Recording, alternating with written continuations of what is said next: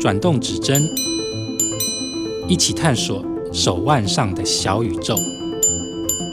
欢迎收听《镜表志》。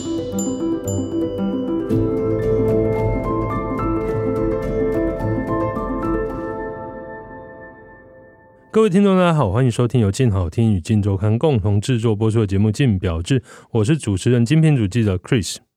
那在我身旁的话是城邦国际名表的主编黄兆庆，兆庆，大家好，我是兆庆。好，虽然说我们过去这个节目在讲手表啊，都是在讲传统制表、瑞士制表、高级制表这一块，可是毋庸置疑的，如果对于广大的普罗大众来说啊，可能更多人讨论的会是聚焦在智慧表，就是大家可能会比较多常谈到，可能就是像 Apple Watch 啊，或者是说像什么 Samsung 啊这种智慧型手表，其实以比例来说还是比较多人讨论的啦。那今天我们要聊的主角呢，是智慧表大厂之一的 Garmin。 虽然说它目前在智慧表的市占率其实也不是 Top 3，我查了一下资料是在前5啦。不过今天为什么要特别挑 Garmin 出来讲呢？是因为它有一个蛮有趣的现象，可以跟兆庆好好讨论一下究竟是什么呢？那我们就开始吧。好，首先的话，我们先大概快速提一下，就是智慧表出现整个简单的脉络好了。因为智慧表最早出来的话，其实我记得那时候更多人会把它讲是智慧穿戴装置。没错，对。那时候你觉得智慧穿戴装置的定位跟现在有什么不一样呢？其实应该来说，如果我们来讲比较成熟的话啦，整个状况比较成熟，其实还是要从 Apple Watch 出现的开始。因为其实在那之前也有，但那个技术都不太成熟。是，那从 Apple Watch 出现，然后他们工程师开了第一枪，直接对瑞士制表宣战嘛，还记得那个经典的台词，对，我要抢下瑞士制表在人家手腕上的位置。虽然说瑞士制表也不管它、啊、对，可是毋庸置疑，真的它一出来以后，大概过2-3年、3-4年，那个整个情势就已经发酵了。确实，因为我觉得它如果把它当成腕表戴 OK， 那就是有一般平常会戴，例如说石英表啊，或者说是一般的电子表的人，它会因为更多的功能，而且更好的品牌价值，更好的品牌形象，对，去使用它。而且同时对于一些传统腕表的玩家、藏家、高阶的玩家，他其实对他来说就是个玩具，因为他的功能他也不介意手上多一个这个东西，因为他可以把其他的他的手掌放在保险库里面。对，他手腕的位置其实一直都是空的。是，所以那时候 Apple Watch 才很快的占据了市场嘛，毕竟它可以说是一个穿戴装置的奇异点，我们可以这样讲。对，因为在这之前几乎没有这样的东西，那还有它强大的便利性还有功能性。对，确实是吸引很多人啊。我觉得这边我可能会稍微更精准一点。我觉得之前并不是说前无古人，但以前的话可能更多的是那种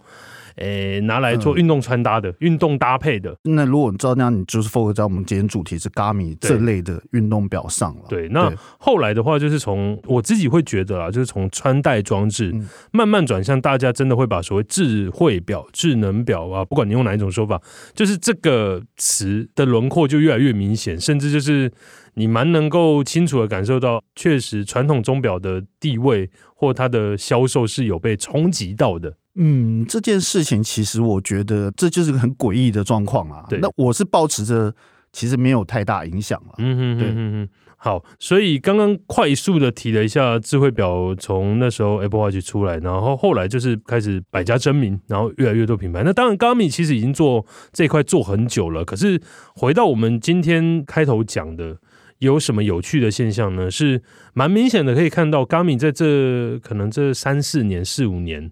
有一个很大的转变，是说他们开始往所谓的传统制表的形象设计，或者说沟通的术语，然后再就是它的设计细节，开始往传统制表去靠拢。可不可以请兆庆跟我们分享一下，你大概观察到有哪一些变化呢？以我来说，其实我最明显的感受就是，他有一年突然找我们去看表厂。虽然说我们都知道，其实表厂就跟工厂差不多，是。可是以 Garmin 这样的运动取向的穿戴装置，它几乎不会跟专业钟表有所联系了。对。可是他那一次却找了专钟的媒体，对，各界的媒体这样，然后去看他们表厂，去看他们那时候其实默默就是想要告诉大家，其实他们在制作腕表这件事情，他们已经没有把它当成一个穿戴装置在做，他们有一些测试，甚至其实跟瑞士制表是一样的。是，对。那时候有什么像针对测试的方式，有让你觉得说，哎，这个就是瑞士制表？可以细举几个例子给我们呢？例如说，它测防水是放在一个电锅里面啊，因为其实很多人以为防水其实是丢到水里面，但其实它是丢到加压的锅炉里面，对，用然后直接加压让它达到水深这样子。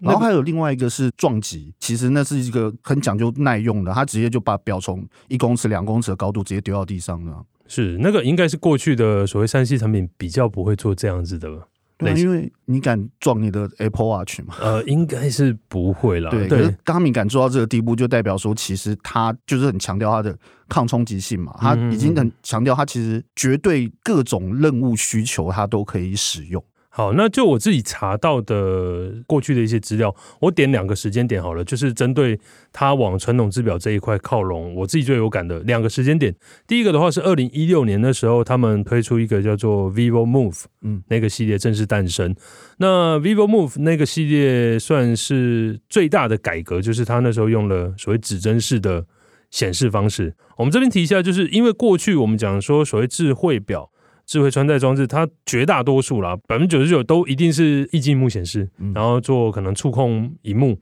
然后去做类似像 3C 产品的操作。可是2016年那一年呢， Garmin 的 vívomove 它就是做了一个传统手表会有的指针指示，然后它在旁边可能在做了一些小区块的液晶幕去做触控式的。那这个点或许现在看起来也不过就是加了2根指针，好像也没什么了不起的。可是确实，如果从设计的角度来看的话，它算是真的有把它从所谓传统的穿戴装置跳脱那个设计思维，让它变得更，它那时候主打就是美型设计，然后它的 TA 也很明确，就是主打女性，女性就是轻时尚，我们对轻时尚那。我们后面会讲到 vívomove 还有最近还有它有一个新的改款号。那第二个时间点呢，就是2019年那一年 Garmin 它那时候为了庆祝它30周年，所以它那时候有发表了一个叫做 MARQ 系列。对，那个系列就我记得那一年大概就是兆庆刚刚提的，就是带去看表厂那个时间点，差不多。对，那 MARQ 系列那个系列号称就是它的旗舰系列，针对30周年所推出集大成之作品。那我记得那时候的记者会印象很深，因为他当天在现场就是一样发了一些传统的钟表媒体去，其实老实说我们从业有一段时间根本也不会收到所谓 Garmin 的邀请函，对，然后新闻稿。那一次的 MARQ 发表，他就找了一堆传统的钟表媒体过去，然后现场陈列了很多他的所谓的表壳加工技术、链带加工技术，然后甚至是太阳能。那他在那些设计语汇上面就用了很多传统手表会用的设计语汇。对，那其实这就跟我之前讲，那时候去看表厂的时候，其实他们有透露，他们为了要往这方向靠拢，其实他们在设计团队，他们也有找了设计腕表的设计师，因为其实在设计的逻辑上，穿戴装置其实跟腕表是不太一样的，包括设计，包括使用操作。对，那他们找了一个这样领域的设计师来进到团队，其实就已经很明显的想要拓展更多的脉络了。对，那我补充一下，因为 MARQ 系列那时候出来的时候，还有几个我们点几个，我觉得那时候看到的时候蛮讶异的，因为那时候他就有用了陶瓷圈，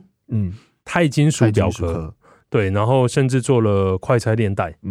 然后这些设计语汇其实都是过去你在传统钟表，甚至是比较高阶的手表上面会看到，因为那时候也是这几个配备正夯的时候，然后他们就是把这个规格延续到他们所谓 MARQ 的旗舰系列上面。对，然后定价其实也蛮高的，就是以他们产品线来说，定价算是有一定的门槛的。对，但是他们的目标课程也很明确，就是他们是希望把手表更像是转到定位上面，更像奢侈品这样子吗？可以这样说吗？与其说把手表转换到奢侈品，我当时第一次看到的时候，我倒觉得他们可能是有点在挑战、尝试一些新的极限，他们可能想要测试他们的族群信仰到哪里。因为那个价钱实在是跳的有点太高了，至少可能因为我身边认识的会戴 Garmin 的人，他的收入也并没有到无上限，所以他们可能顶多他们能够接受到专业的程度，就算他们有在从事一些专业运动，等3-4万就是他们的顶点了。而且我觉得那一部分应该也是因为智慧表以往的价格的集聚就落在那个位阶了，就落在那位阶啊。你突然 MARQ 系列那时候出来的时候定价大概在6万7万、差不多那个位置，然后最近这一款一口价就是8万1嘛。对，它那个价格就更高了。可是确实它有希望把它朝更精品的方向，那可能也像赵信康说的，就是有一点在挑战他们信仰了。所以 MARQ 系列这个发表也是我觉得他们非常明显感受到他们真的又跳脱了智慧表原本的设计方式。对，因为其实我相信他们会定这个价会往这个方向走，应该也是做过市场调查嘛。那你说它真的贵吗？8万多真的贵吗？我们把它当成 Garmin 来看，或者任何的运动穿戴装置来看，它是贵的。对，可是其实如果我们以放眼整个看，G-Shock 也有到11万的啊，对啦，对，那其实你就很难去讲说它到底是贵还是便宜，因为以功能性来说，它确实有更多的功能了。对，它是蛮强大的，所以我刚刚点的那两个系列，算是很明显可以感受到他们有想要朝这个方向前进。对，然后近期也这么刚好 vívomove 就新一代推出， MARQ 也推出第二代，然后最近又开始热热闹闹举办了很多记者会，然后我们去看的时候就发现他们真的有在一步一步的真的去修改，他们在有一些可能过去的一些 feedback。 没有错，以 vívomove 来说啦，我觉得它整个设计比之前看起来更，只能说时尚啦。虽然其实对我来说这类的东西可能会朝向科技垃圾走，对，因为它你要戴多久，一般来说我们回到 Apple Watch 啊，一般 Apple Watch 大家会戴多久？2年、3年或4年，省一点的4年5年，然后它终究会丢掉换新的。那其实大家对于 vívomove 可能是否会有这样的联想，我们也不确定，但至少Garmin 曾经说过他们是会持续更新啦，对，所以他们就算最早以前的 Garmin 还是可以运用，所以我们相信 vívomove 可能可以用很久。但从你刚才讲的，他上一次推出是几年，然后现在算几年，我相信他可能也是有算好那个年限吧。那他们想要设计走一个轻时尚、快时尚，那他这新设计也应该要符合现代的设计美学，所以它比较像现在年轻一辈20几岁刚毕业的女生、男生他们会选择的，他们可能不太在意品牌这件事情，是他们更在意的是日常生活的穿搭感。好，那我们跳脱一下 Garmin 这个题目，因为我们刚刚上述在讲的是所谓 Garmin 想要进攻传统手表这一块嘛。那其实对照组也有，如果纵观整个手表产业的话，有一些人想要从像 Garmin 这样想要攻城略地往传统制表走，但有一些应该是说有蛮多的手表品牌反而是想要去挽回那个劣势，因为我们刚刚有提到了，从一开始智慧表出来 Apple Watch 出来以后开始真的是瞬间扭转，甚至可以说打趴，影响了所谓入门位阶的传统手表品牌。那后来就有越来越多的传统手表品牌他们也开始开发起智慧表。对，有什么样的例子可以给我几个吗？最明显的就是像是 LVR、Huber、豪雅。对，那整个事件的一开始我们会算到康斯登头上吧。因为我认为在这整波里面，像我们刚才讲到前面几个品牌，它一开始在智能表出现上都带一点点不屑一顾的心态，但发现状况不对的时候就开始投入了。可是但我们可以看到，其实最早开始什么都不说，默默直接建厂啊，自己写程式的就只有一个叫做康斯登嘛。对，可是他们当时做的就是很，因为他们当时其实并没有舍弃掉传统制表这件事情，所以他们的智能表对长得跟一般的腕表其实差不了多少，是，甚至他们后来还直接增加一个模组而已，装在他们的机械表上面，是，所以它被关注度当然品牌有关系啦，对，终究不敌其他的像是 Hublot 像是 LV 这些大品牌，尤其是他们做的智能表就是真的就是智能表，我们看到的智能表，然后装在他们经典的壳上这样，而且它比较归类像是精品类型的智能表，我会这么说啦。对，那除了刚刚赵信提的几个例子以外，我这边再点几个例子啊，就是有在做所谓智能表、智慧表的，有传统手表在做的例子，像是天梭，天梭有做，而且天梭的脚步有点慢啦。对，应该说其实天梭是一开始大家最期待它会做的嘛，因为毕竟它的定位、它的价格、它的 base 真的超大的，而且天梭他们很早之前就有一个东西叫 T-Touch 啦，那东西其实已经一脚已经踩在智能表上面了。对，其实这边补充一下给各位听众知道的话，就是 T-Touch 是天梭在2000年初期就推出的一款触控式的手表。对，那时候其实是根本就是跨时代的技术革新啊。对，那可是 T-Touch 的出现到后来智慧表的开始崛起以后，我们业内大家都说啊 T-Touch 根本就是最适合拿来魔改，直接改成智慧型手表最方便，而且再加上 Tissot 的天梭的背后母集团是 Swatch 集团，那么有钱本这么厚，你要做智慧表根本不是什么大问题。但后来他们可能有一些另外的安排，他们其实可能到前2年才开始正式的把这个脚再往前伸一步，真的推出了他们所谓的智慧表。那除了天梭以外的话 G-Shock 对 G-Shock 也是另外一个，我们那时候在聊的时候，它应该也是可以马上瞬间转到做智慧表的一个品牌才对。对，可是他们的脚步也算是比较晚。嗯，我觉得Swatch集团相对保守的嘛，所以你看这么久以后他们才出了一个天梭。对，可是你看如果 LVMH 集团，我们刚才讲的豪雅、Huber、LV 全部都同一集团的。哦，所以真的是分集团 的思维就对了。因为我觉得这件事情其实你是可以请整个集团的力量去做，然后把这些模组全部给大家一起用，没有问题啊。可是我觉得那可能一部分真的是就是我们是传统制表人的坚持吗？这件事情嘛也是有可能啦，但因为可能Swatch他们品牌的分的太细了，是他们可能没有打算说我请一整个集团的力去支援你一个品牌。嗯，那再提到我们刚刚提的 G-Shock 算是在前2-3年啦，他们才正式推出第一款的智慧表，但他们那时候的 TA 或者他们那时候的设定就更聚焦在，因为我觉得那个有一个时空背景，是因为智慧表一开始，这边快速再回顾一下，因为智慧表一开始的时候 Apple Watch 出来，后来的话其实有一波更大的潮流浪潮推着它是运动穿戴使用，就是因为现行的话你无论看到有一些服装品牌他们都走运动风啊，那整个市场整个潮流的氛围都比较像是运动当道，所以后来所谓的跑表运动表算是占领了很多版面。所以后来我有听过一个说法是说 G-Shock 那时候之所以切到智慧型手表这一块，主要还是相中的是日益增长的运动需求。对，所以他们那时候推出了自家第一款运动表，前阵子也改款了嘛，但他们的属性就算是找到一个平衡点了，没有离开他们品牌的至少价位带没有离开太多啊。对，但其实他们也说目标就是捉对厮杀，就是 Garmin 啊。对，但两个当然才有差啦，至少 G-Shock 它其实主要是卖是更强悍的壳，对，还有就是更久的待机时间，然后更潮的外形，这件事应该就见仁见智。我个人直接讲啊，就是我觉得 G-Shock 比较好看啦， G-Shock 比较好看。对，但我自己有带 Garmin， 所以我 G-Shock 没带过，但是 Garmin 确实它在 database 上面比较强了，这毋庸置疑。还有题外话，所以